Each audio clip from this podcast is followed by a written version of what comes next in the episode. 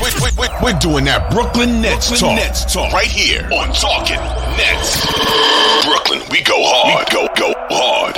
Talking Nets. Hosted by Keith McPherson, Robin Lundberg, and Hudson Flynn.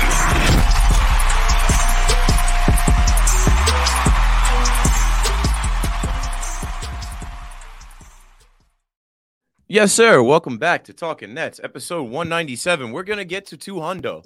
I mean, we had a bonus episode a couple days ago, and uh, it didn't go to YouTube. It just went straight to audio, and I wasn't really too excited about the matchup against Giannis and the Bucks. 15 game win streak after they beat the Nets, and then uh, second half of a back to back, you roll into the Garden and you get rolled, you get curb stomped, you get your ass beat and uh, the Nets world is reeling right now. The Nets fans are feeling it right now. Who you mad at? There's a ton of blame to go around, but ultimately, this team is still in playoff contention. They will be in the play-in somewhere, and they just gotta figure it out. Clearly, they haven't had enough time to figure it out after this uh, All Star break.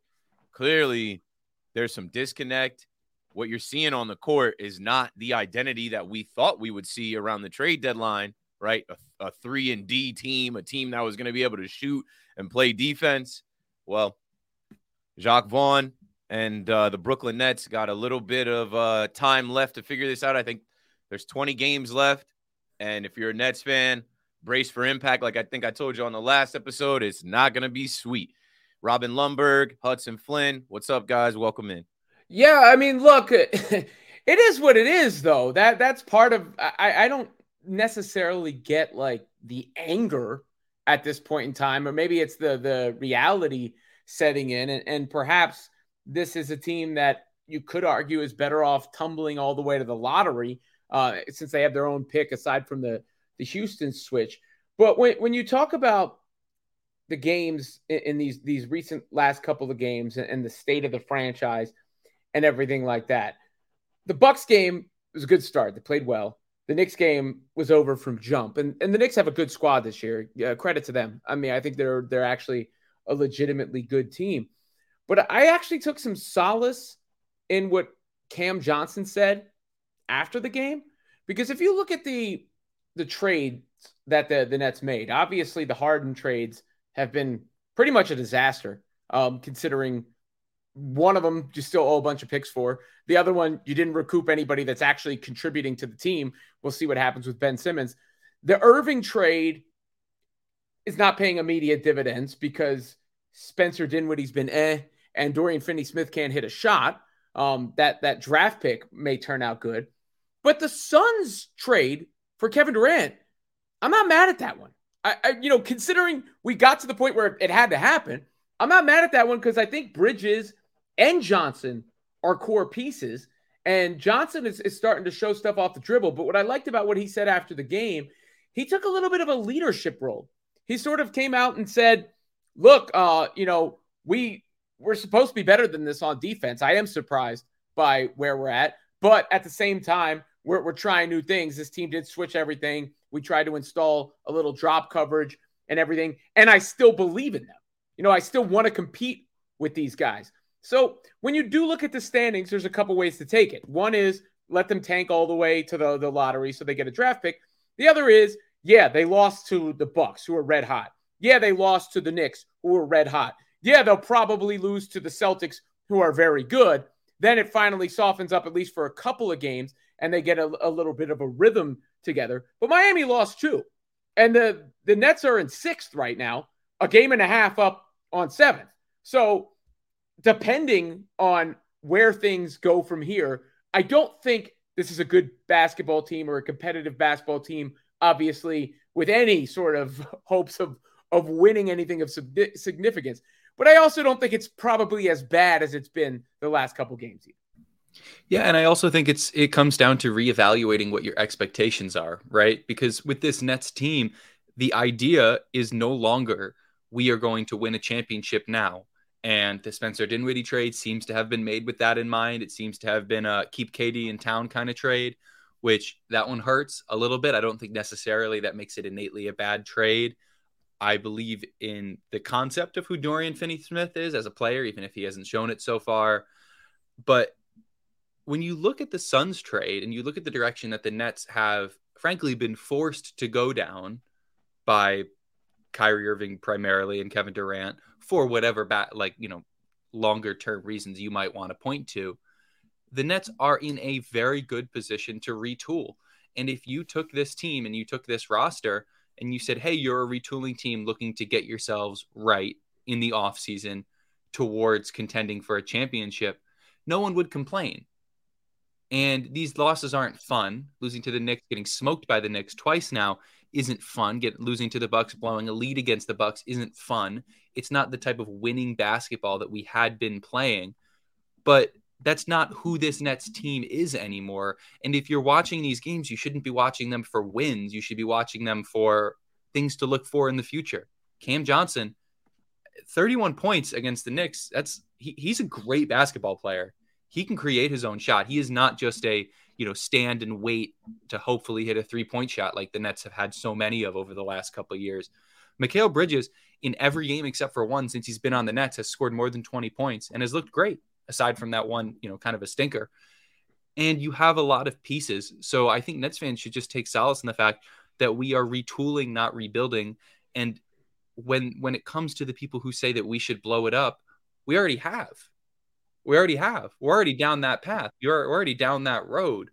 What what what is it that you're looking for the Nets to do additionally? This offseason is going to come and we're going to reload ourselves for another year, for another run, maybe with a star and what is what what is there when you take that into account really to to expect from this Nets team, quite frankly. Who, by the way, were a playing team last year. I mean, that's before we before we act like this was the most dominant team ever constructed. They were in the playoffs. It's not all that different. That's what it is, right? the, the expectations are all over the place, right? The ideas of what the Nets are or are supposed to be are rangy, and obviously that happens when you have two of the best players in the league on the team but they never played and they never won anything either. Yeah. So You're also just... not either a super team or tanking for Wembanyama. Those are not the only two yeah. options in the NBA. it's not that far ranging. Like I, I look at the Nets right now like this, similar to what Hudson said.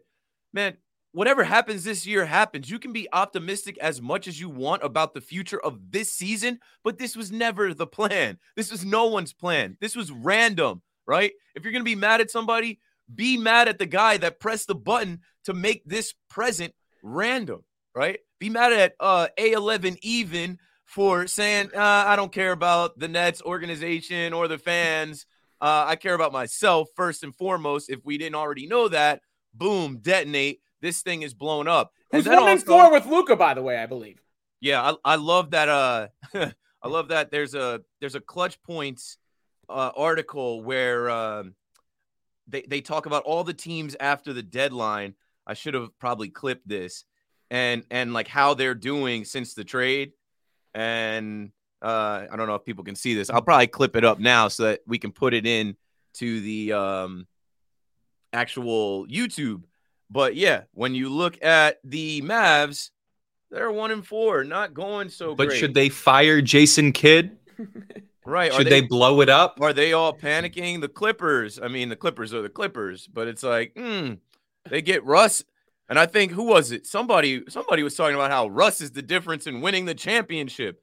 It's early, but it's getting late early. There's only 20 games left, and uh, you got to figure some stuff out. I mean, speaking of that, Josh Hart doesn't want you to talk about it, but now the Knicks are 7 and 0 since acquiring him as a Nets fan, I've been through 11 game losing streaks just last year in the KD Kyrie era. The year before, there was like an eight game losing streak.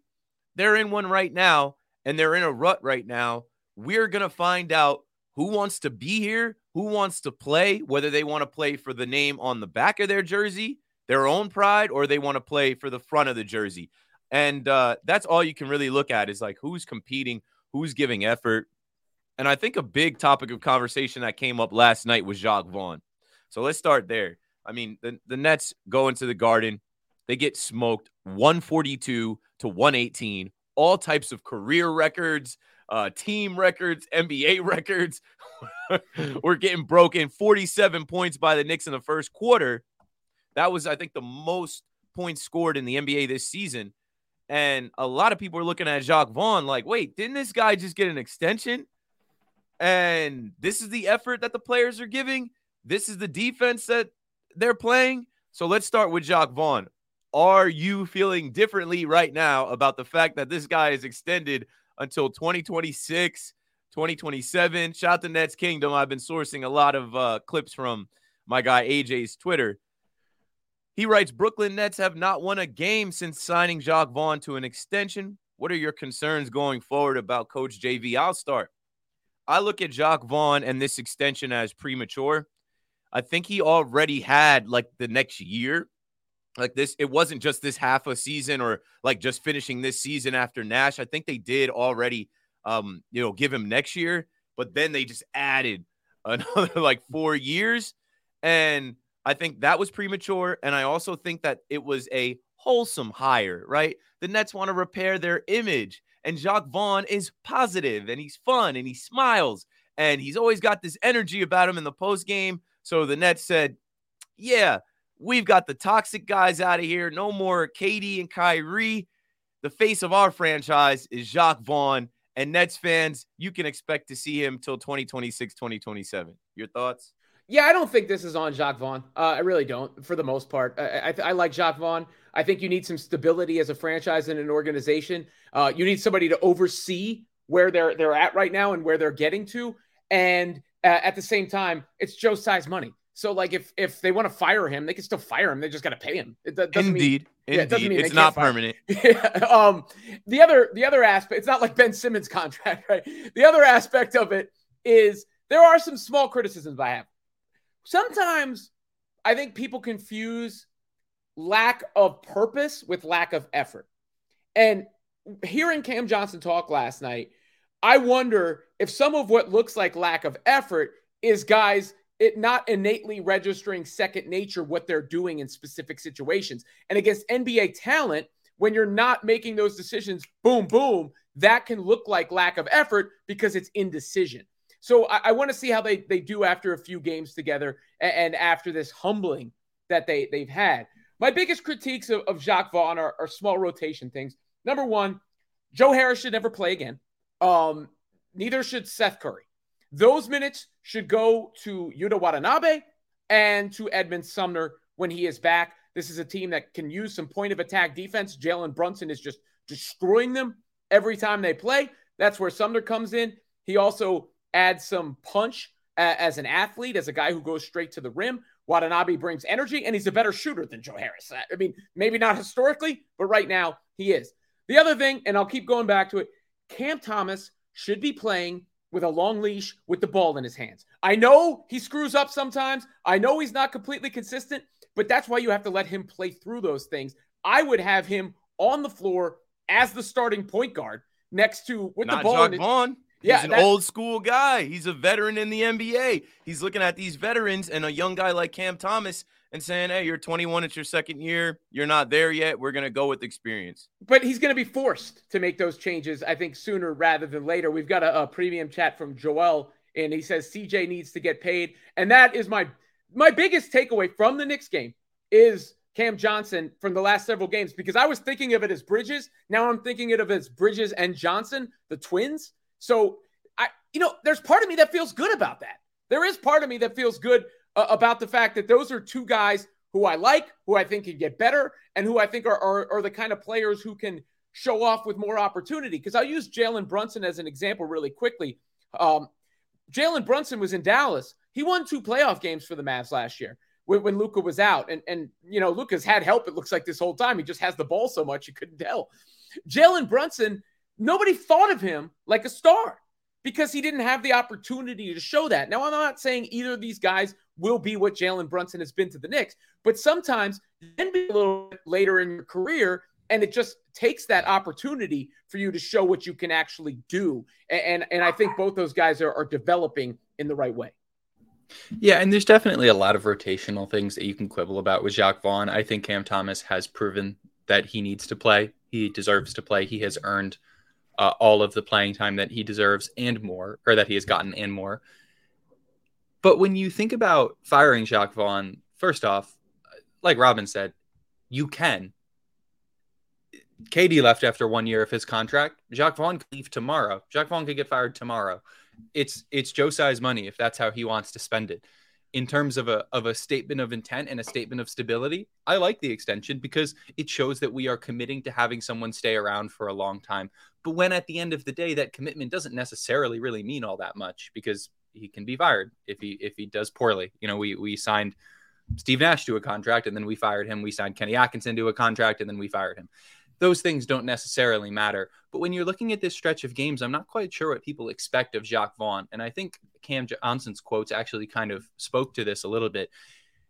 All of these players, this half of a new team that the Nets have brought in, has completely not only changed the Nets play style, so that's gone for all the players that were already here, and has changed all of the play styles of all of these players that got brought in from disparate places they are going to hesitate. They are going to be unsure about their defensive rotations. They are going to be unclear about what exactly their responsibilities are because, like Spencer Dinwiddie said, they haven't practiced yet. They're implementing a new system, and you can't expect that system to be implemented overnight when you make those types of changes. He is not the some amalgamation of Larry Brown and Phil Jackson and Red Auerbach. He's not, you know, that kind of a coach. But at the end of the day, you have to give him a little bit of leeway in terms of he has all of these players who have not played this system before. And if you are committing as a team to play a system, which is what you should do when you do not have stars that dictate what your entire system is, there is going to be time to make that adjustment. And it has looked bad, but in spurts, it has looked good. And so when you're judging this season, you can judge it off of wins and losses, but I don't think you're going to get anywhere by doing that. If you want to actually take not only an optimistic view, but a realistic view of what the Nets are trying to do, you have to judge what happens next with the season for the players, for Jacque Vaughn, for or the organization, for everybody as a tryout for future seasons because Jacque Vaughn is going to show things that will justify his extension and things that won't. And at the end of the day, it just comes down to if he shows more things that justify it than than things that don't. And at the end of the day, I think he's going to. And even if he doesn't, the consequences of that extension are not very steep because at the end of the day, he can always be gone tomorrow if Tsai decides to. Yeah. So moving on from the Jacque Vaughn extension conversation, I'm not mad at it. I just think it was a PR stunt. I think it was a wholesome hire. I think it was a way for the Nets organization to create some news around the new direction that they're going. And uh, since then, it hasn't been going so great. The title of the episode, not looking good for the Nets and uh, let's move on. I mean, the Knicks game last night. I want to send a message to Nets fans. I was on air right after, and uh, I don't know. I I've uh, switched gears. I'm I'm a hockey fan. I'm watching the Devils. I didn't even watch the second half. There's no need. They were getting their doors blown off. Devils are a good on, team. I turn on Devils versus Avalanche. Who who would have thought? Look at me. I'm an NHL guy now. What I want to say to Nets fans is don't let this consume you. I know that the Nets might be your favorite team. The NBA might be the only league that you watch, but you have nothing to do with the organizational moves. You have nothing to do with the players. Do not wear it to the point where like you're fighting Knicks fans and you're down about it and uh, you're stressing out and you're sick about this whole thing. It's okay. Like, let the Knicks have their time, right? We had our time. We beat the Knicks nine games in a row we were on top of the world, right? Or at least on top of the Nets world and in this city when these Knicks fans wanted to talk about their fan base and New York forever and who runs New York. We had three years. It's been three years since the Knicks have been able to beat the Nets back to back games, right? They haven't done that since Kobe died. I literally went back and looked. It was January 26, 2020, when we lost Kobe and uh, Hey uh, didn't um, show up to the game that was the last time the Knicks were able to win back to back games against the Nets. So, three long years, that's pent up frustration, that's misery, and now they're letting it all out. It's fine, right? I saw somebody write to me, Oh, the bullies are getting bullied. I'm like, What bullies do you see on the floor for the Nets? Like, the bullies are gone. Like, the superstar talent is in Phoenix, right? KD made his debut last night. And uh, I don't know if you're rooting for KD or not. I still enjoy watching KD hoop. Like he was he was still super efficient. This guy missed two months and he doesn't miss a beat. He's still a, a rare talent. Uh, just you know, in his head, he thinks that it, it's okay to you know jump jump the ship and uh, you know, jump on with other teams. Um, but I'm trying to focus this on the Knicks and this game. So, you know, in talking about the trolling and the back and forth, Mitchell Robinson last night threw us actually a bone. These Knicks fans and players are feeling themselves. They were partying like it was 1999 in the locker room. And I guess that got to Mitchell Robinson's head. This guy went Twitter fingers and uh, put a tweet out. And what I think is hilarious about the tweet is that he said he was standing 10 toes down on it. Uh, he deleted the tweet, but let's see if we can pull it up. I, I think I screenshot NBA Central. They well, not that one. NBA Central put up a deleted tweet from Mitchell Robinson where he says, Fun fact, best center in New York, and I'm standing 10 toes on that. If you're standing on something 10 toes down, you can't delete the tweet. So if you want to run through the uh, NBA Central tweet and then Hudson's tweet and then Mitchell Robinson's tweet. So here's the deleted tweet. Like, why would you take it down if you're standing 10 toes down on it? It's a shot at Nick Claxton, who everybody this year has put respect on that young man's name. Defensive player of the year accolades. Uh, he was getting all star votes. And you can just watch for yourself. Nick Claxton has come a long way. He's shooting better from the free throw line, his bag as far as like his his offensive game, his moves in the paint, his defense.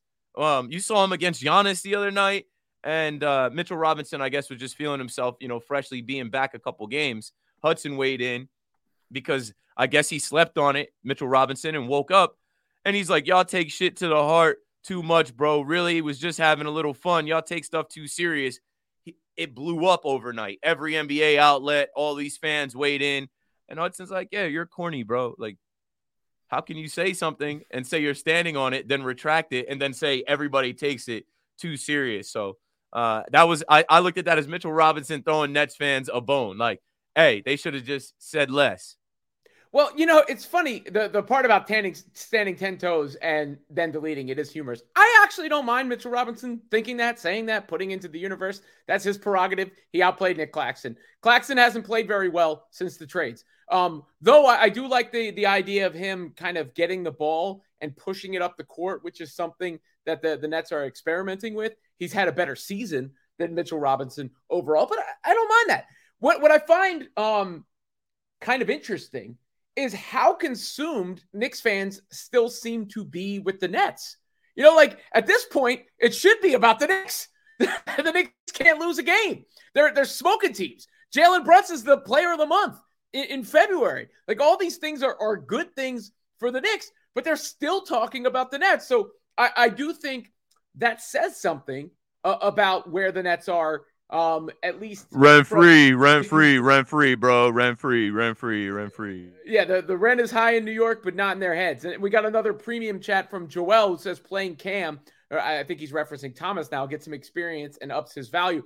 Look, the guys that I would be running out there for extended minutes together are Claxton, Bridges, Johnson, and Thomas. You know, the, the rest of it you can mix and match. Those are the guys that I would have on the floor for the majority of the game.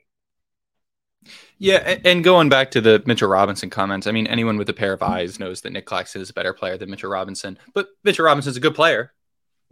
He's a good player. I think he, I, if he was on the Nets, I think he was great. He he is a good player.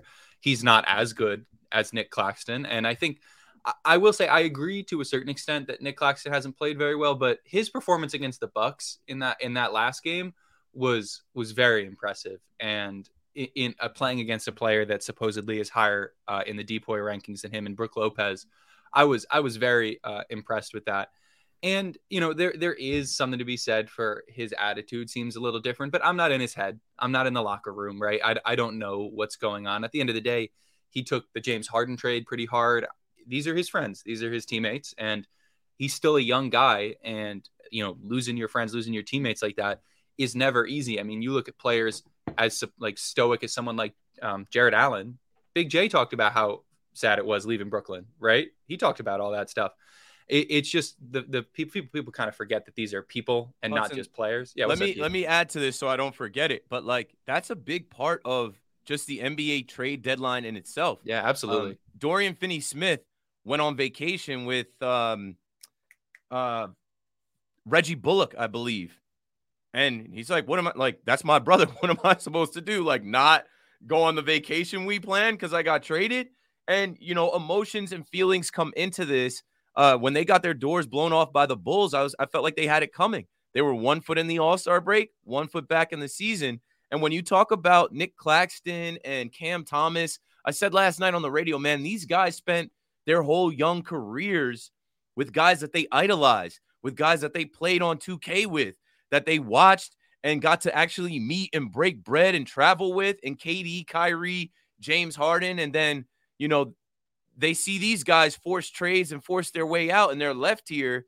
You got to be careful with that. Like, one, um, these guys' emotions and feelings about the team and organization. And two, if they think that that's the way, if they try and follow in their footsteps, if they think, hey, you know, this organization sucks, or hey, I don't want to be here, you know, trade me too, or get me out of here as well. Like, you got to tread lightly with all of that.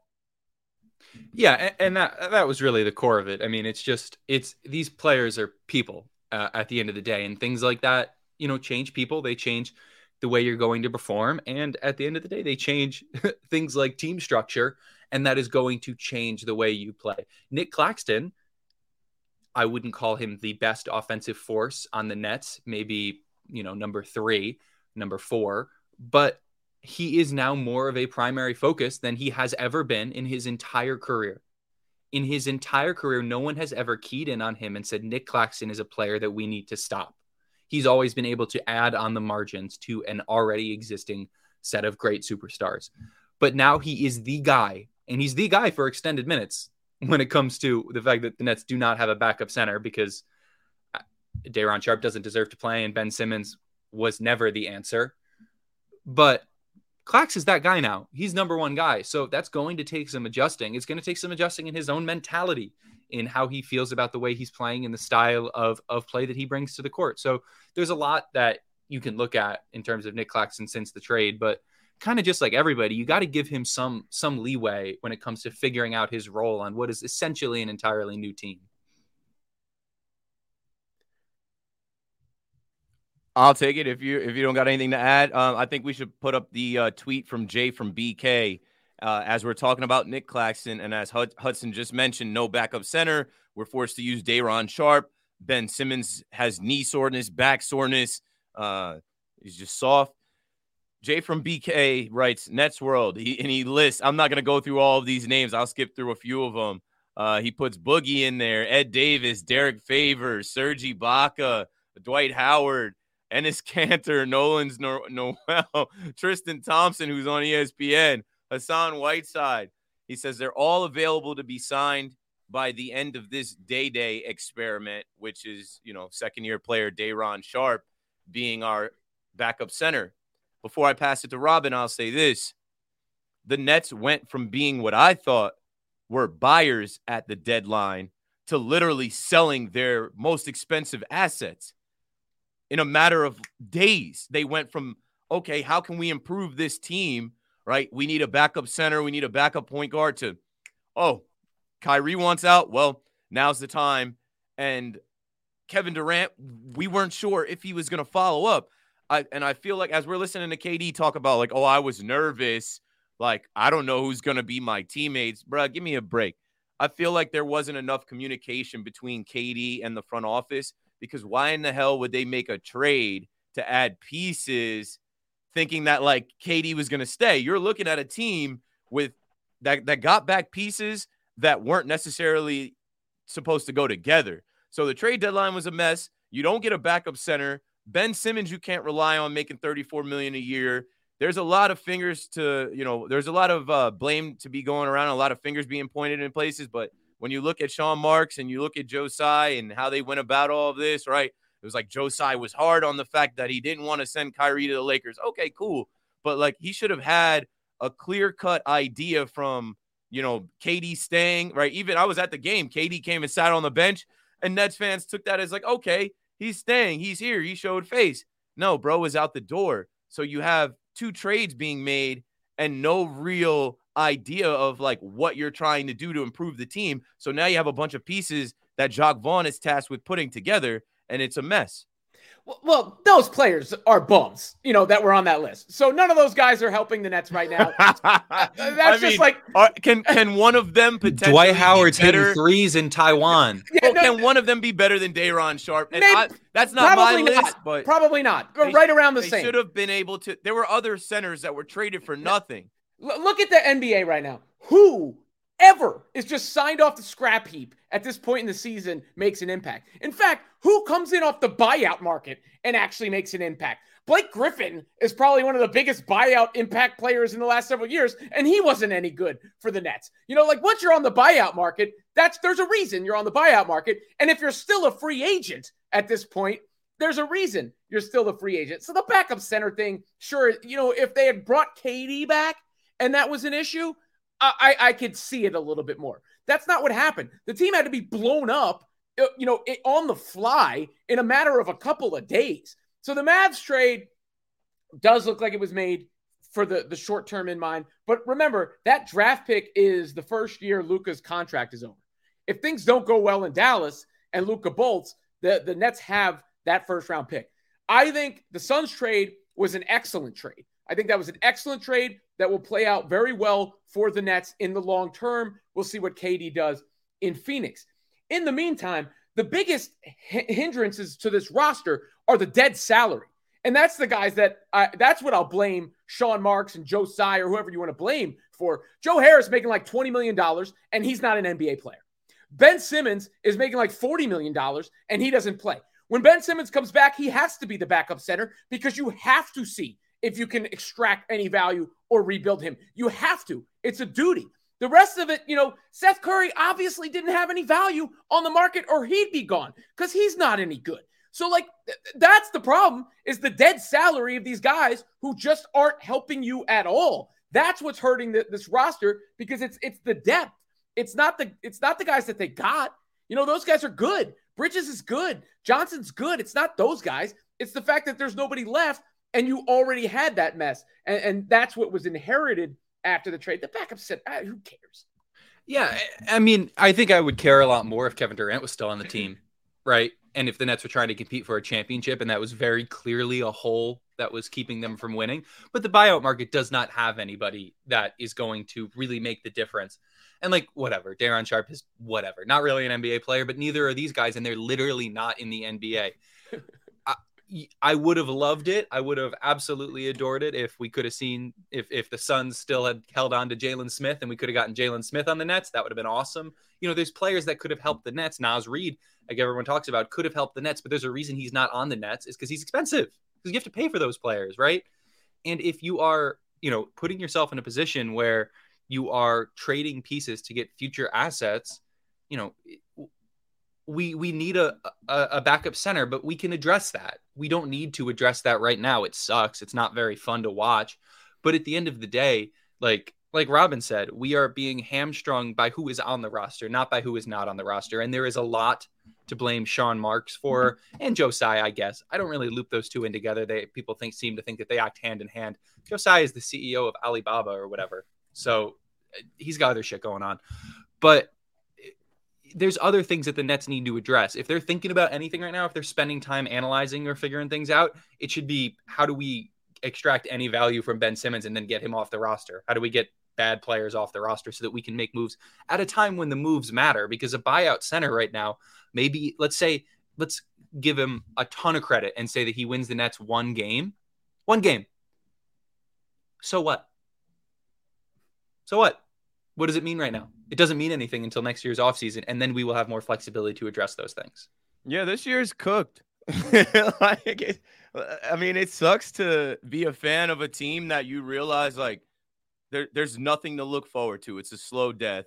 Uh, I guess like my optimism was maybe they they're not a playing team. I just I don't know. I don't think they're gonna be able to you know hold off with the with the schedule coming up that they have. Maybe they win a playoff game, but maybe they get swept. I watched the bubble Nets get swept. I watched KD and Kyrie get swept.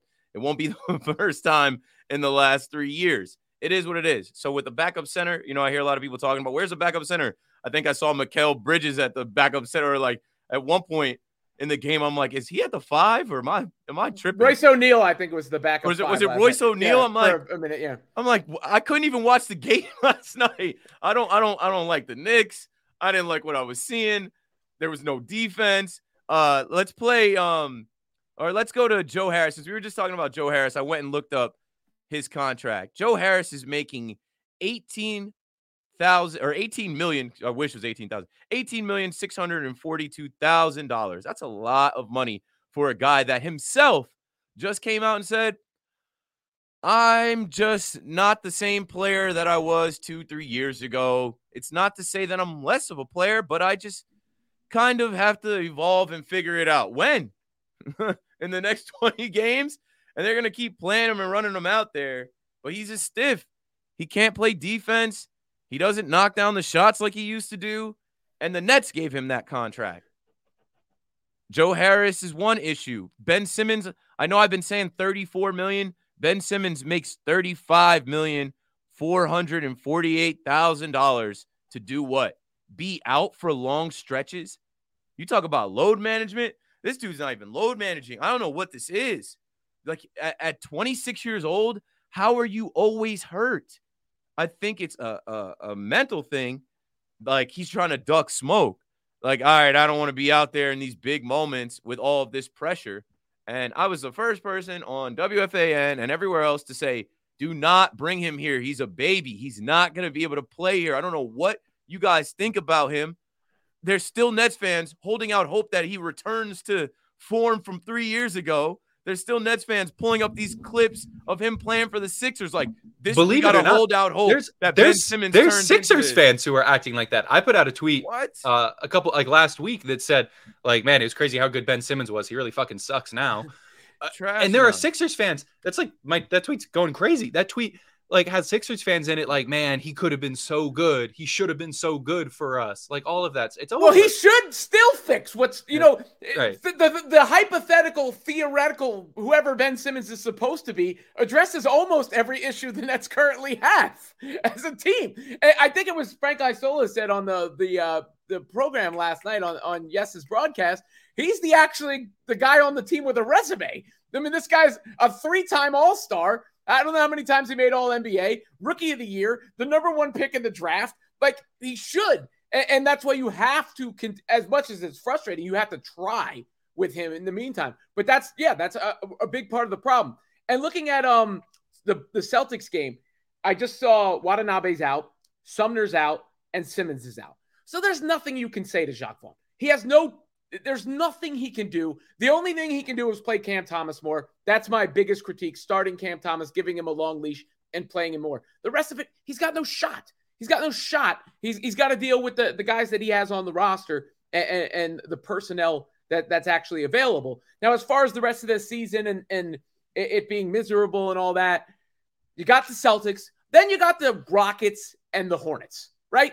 So we'll we'll probably have. to the Hornets. I'm not saying they can't. I, I think we'll have a good idea, you know, after the Rockets and the Hornets games, whether this is spiraling all the way into the lottery or whether, okay, you know, you might be able to to to tread water, keep afloat, be a competitive team, and, and make things interesting. Should Dorian Finney Smith be starting on this No. team? No, There's no reason to. No, if he's not hitting shots, there's no reason to. it, it should him. be He's also getting destroyed by Giannis. Most people should- do, but it's bad. It should be Thomas, Dinwiddie, Johnson, Bridges, uh, Claxton, with Finney Smith coming off the bench with Sumner, Watanabe, and um, O'Neale. That's or or am I missing anybody? Uh, I, no, I think you just you just you just put Cam in instead of DFS. Yeah. That's what it should be. Yeah. Uh, that th- these stats are trash. Uh, this is the guy you got back for Kyrie. In eight games as a Brooklyn net, Dorian Finney Smith is averaging six points per game, 34% field goal um, shooting, 20% three point shooting. He's playing 27 minutes a night. He's shot 55 times. 36 of those have been bricks. The Nets are two and six in those games. It's not great. And uh, Dorian Finney Smith, I don't know if he's a city guy. I don't know if he's been able to adjust yet. But I look at him as a guy that like I, I think he's uh, missing his home his home, which is Dallas, or um, you know, I just I look at him as like maybe he hasn't adjusted to New York or Brooklyn yet, and he's still kind of thinking like, what happened here? Uh, Kyrie forced the trade, and I end up on the Brooklyn Nets. He has not been what we expected him to be. Well, he's the kind of guy that plays great off of somebody like Luka, one central hub, and he's standing out there waiting to shoot. And and he didn't really shoot the ball that well this season compared to his um, career. But the Mavs miss Dorian Finney-Smith.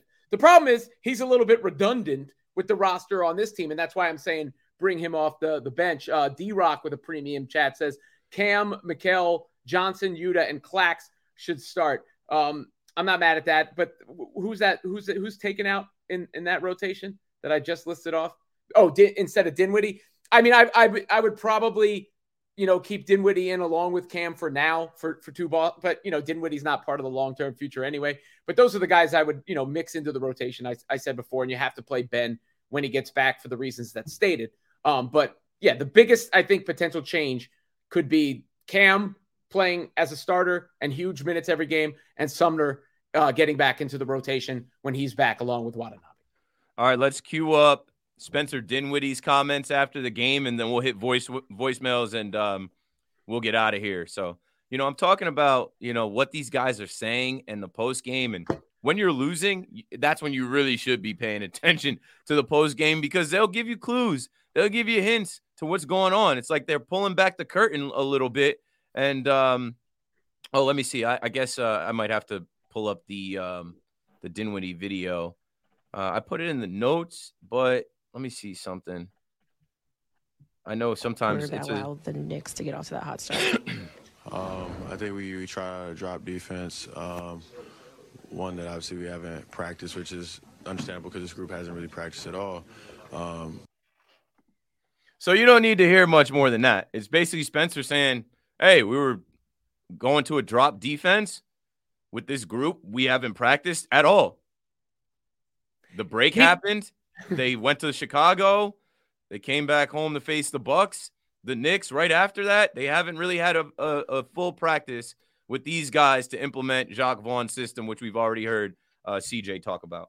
Yeah, I mean, and he went on to say it's not Jacque Vaughn's fault. They just haven't had a chance to practice. This was a team that essentially switched one through five. We heard Cam Johnson talk about how it was a different system than they ran in Phoenix. I have a feeling Cam Johnson and Bridges have had some sway on them changing this because Bridges already had some sway on them changing the offense. And remember, after the Chicago game, thought the offense was terrible. The offense has actually improved some. The defense was supposed to be good. That's supposed to be what they were hanging their hat on.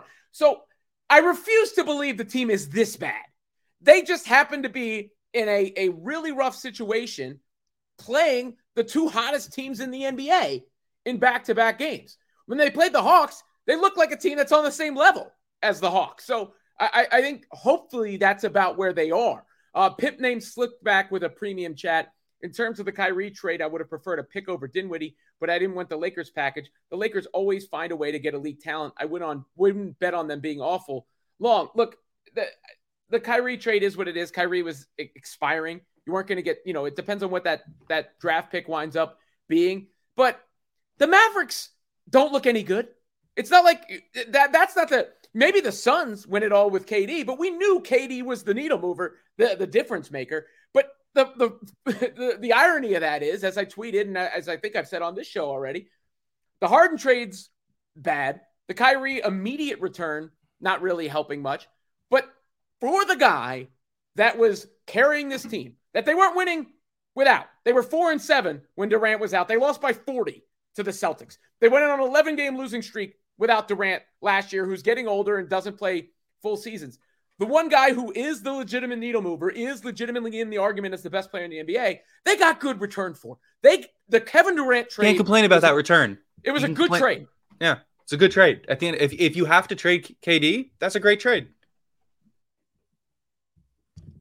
Yo, I want to send a shout out to Talking Nets.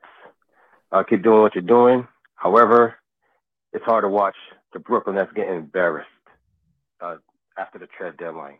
And long story short, only solution to rebuild is to, is to blow it up. Joe Tsai, sell the Brooklyn Nets. General manager Sean Marks need to step down, get a new owner, get a new general manager, I would say three to four players coming back this offseason and just and get rid of the coach too, because the history speaks for itself for Jacque Vaughn. Do they have And, owners in the buyout You market? know, uh, it's embarrassing to watch, and hopefully this offseason, a turnaround, blow it up, start over, new coach, new general manager, new owner. Hopefully, That's all you gotta do. I know this. Solved. This is this is Solved my guy, uh, Greg Hurdle. Shout out to Greg. I, I, I know he was going through it after the game. Go I ahead, just want to say, on a personal note, you two are both, you know, very celebrated radio professionals. I don't know how you do the call-in shows. I don't know how y'all manage it. I, I don't know how you, Keith. I mean, every night you get on the radio and you go and you listen to people say the most boneheaded comments anyone's ever heard.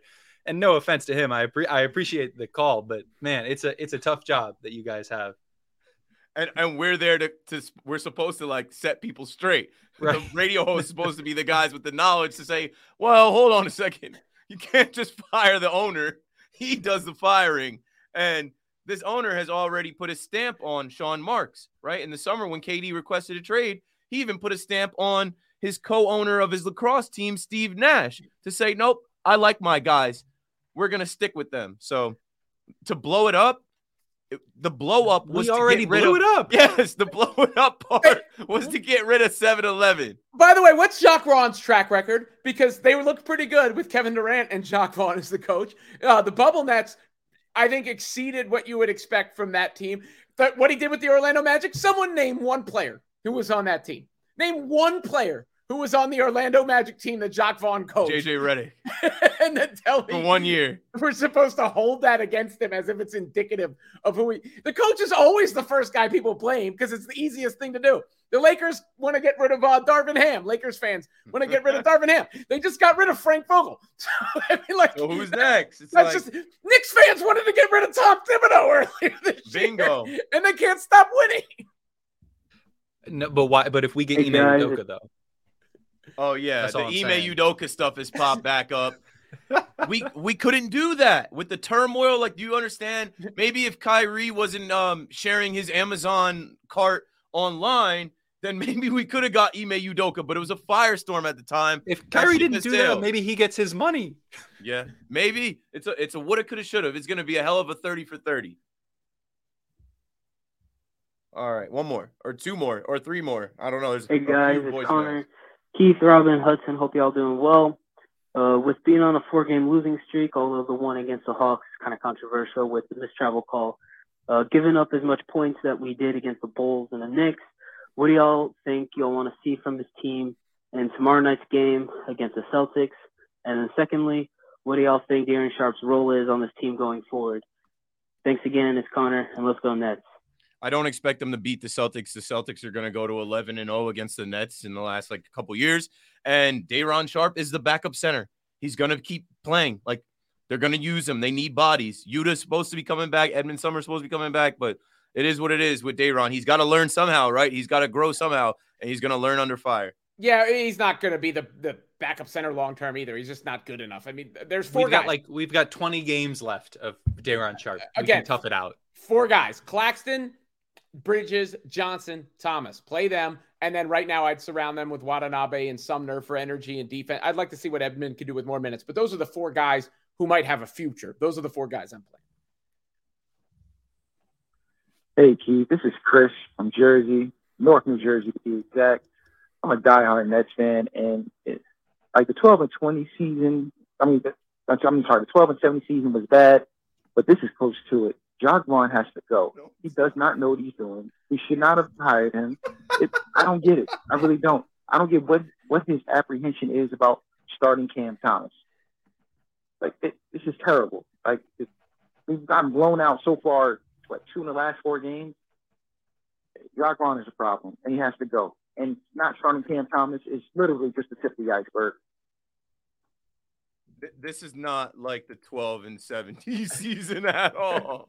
And I I know that a lot of people are coming for Jacque Vaughn because he's got the extension, but it's it's not I, like that's what I'm saying. And I saw some takes on Nets Twitter and some thing. I'm like, it's not this man's fault.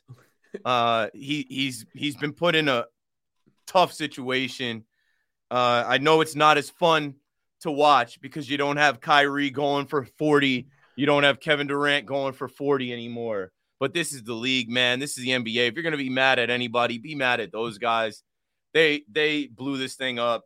They didn't see this thing through. They left you hanging and they forced you to watch Cam Thomas not start, right? They forced you to watch uh, Dorian Finney Smith and they forced you to watch uh, Ben Simmons do nothing. Like it's all we part went of 20 and 2 with Jacque Vaughn and KD. That doesn't count anymore, right? That's like it, it, it that's that's not a thing. Yo, this is D Rock. Sean Marks and the Brooklyn Nets sold our soul to Kyrie Irving and DeAndre Jordan to purchase popularity and relevance with Kevin Durant.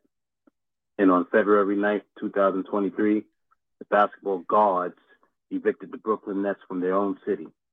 With a roster full of short point guards and a bunch of small forwards, the Nets are becoming synonymous with ineptitude.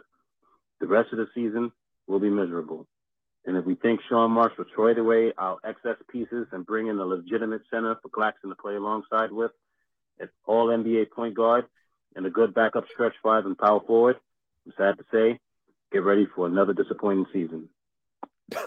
Nets fans are going through it. They're writing I mean- poetry. Yeah, and and if, if the roster's filled with such bums, how are you doing these things that you're that you know you're talking about doing? Like everybody's a bum, but trade them for good players. You know? Misery. We are back in the misery of being a Nets fan that fast. It's crazy, right? Last voicemail. What up, y'all? Hope everybody having a good day. Uh, rough day for net, rough stretch for Nets fans right now, y'all. But you know we're gonna survive. We've been through much worse than this. Um, Vaughn, uh, I think that signing was a little bit too rushed. I feel like he needed to prove himself a little bit more before getting re-signed like that. But Another seven years. is what it is right now. Um, people like Seth, Patty, Joe, and Royce have got to go. It's dead salary, dead weight. They're not producing anything. I feel like you could have traded those guys in a package of KD or Kyrie or even TJ Warren. But listen, it is what it is. But I hope we do make moves with those guys included. Um, Dorian Finney-Smith and Spencer Dinwiddie. Uh, I think you could go ahead and trade those guys for some picks before this this upcoming draft class. Um, and you know we just got to keep it safe right now. Knicks fans talking trash. Hey, let them listen. Let them talk trash. They've been they've been out of it for three years with us and whatnot. So listen, um, you know I'm not even really listening to it. I'm not even really listening to it. Let's just keep it going. Let's keep it pushing. And um, you know, hope everything everything gets better very soon. Let's go Nets, Brooklyn. I mean, as far as some of those points, they're solid ones. If they can still get two first round picks for Dorian Finney Smith, you have to explore that and, and all those things. What are the Nets on right now? They lost to Chicago, they lost to Atlanta, Milwaukee. A four game losing streak? Like, it's not good. Like, a four game losing streak are bad.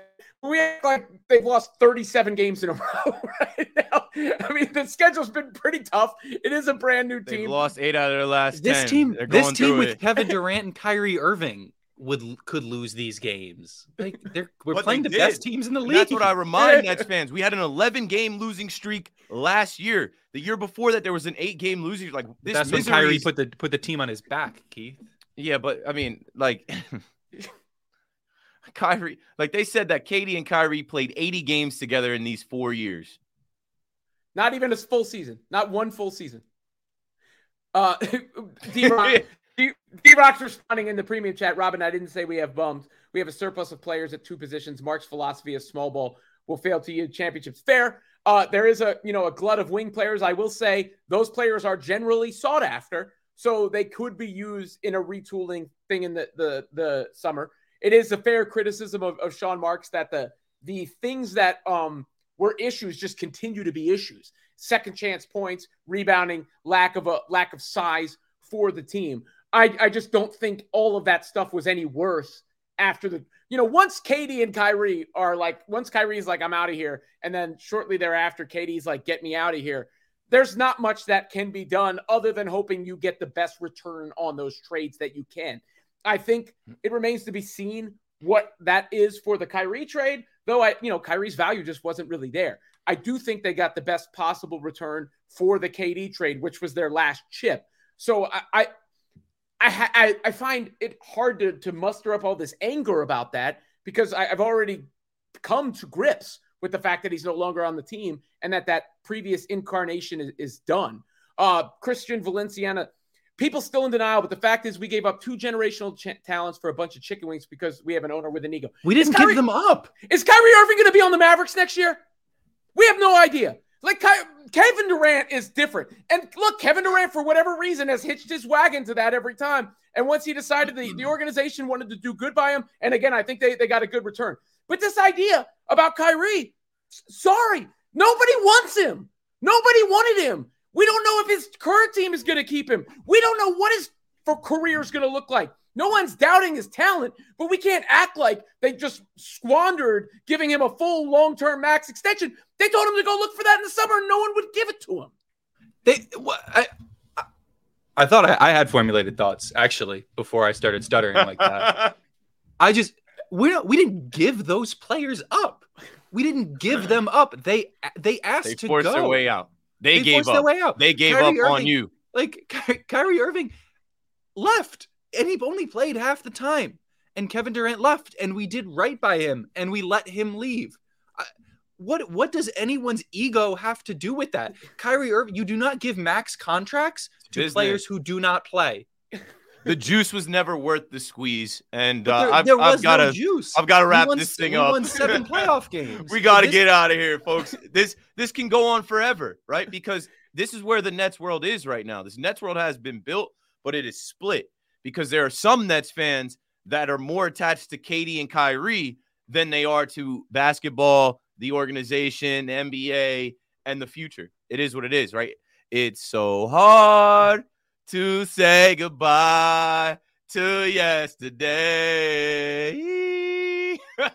Get over it. It is what it is. Like they betrayed you. They turned their backs on you as fans. How are you still going on about, oh, it's Joe Tsai's fault? He did what he felt like was best for business. And it is what it is, folks. Like these guys, uh, I don't know what their careers are going to hold the rest of the way, but go back and look at the last game Kyrie played for the Nets. That's how he went out. Go look at the last game James James Harden played for the Nets. And I mean, KD's last game he played was a win, but he was, it was out for weeks. He was got out hurt. for weeks. The The guy last missed, game he played for the Nets, he got hurt. the guy he missed got so much legs. time. I know I said 80, and I think in the chat, uh, SB said Keith 74 games. 74. The juice was never worth the squeeze. We got played, and that's okay. There are better days ahead. It's just going to be rough right now. You got to go through it to get to it.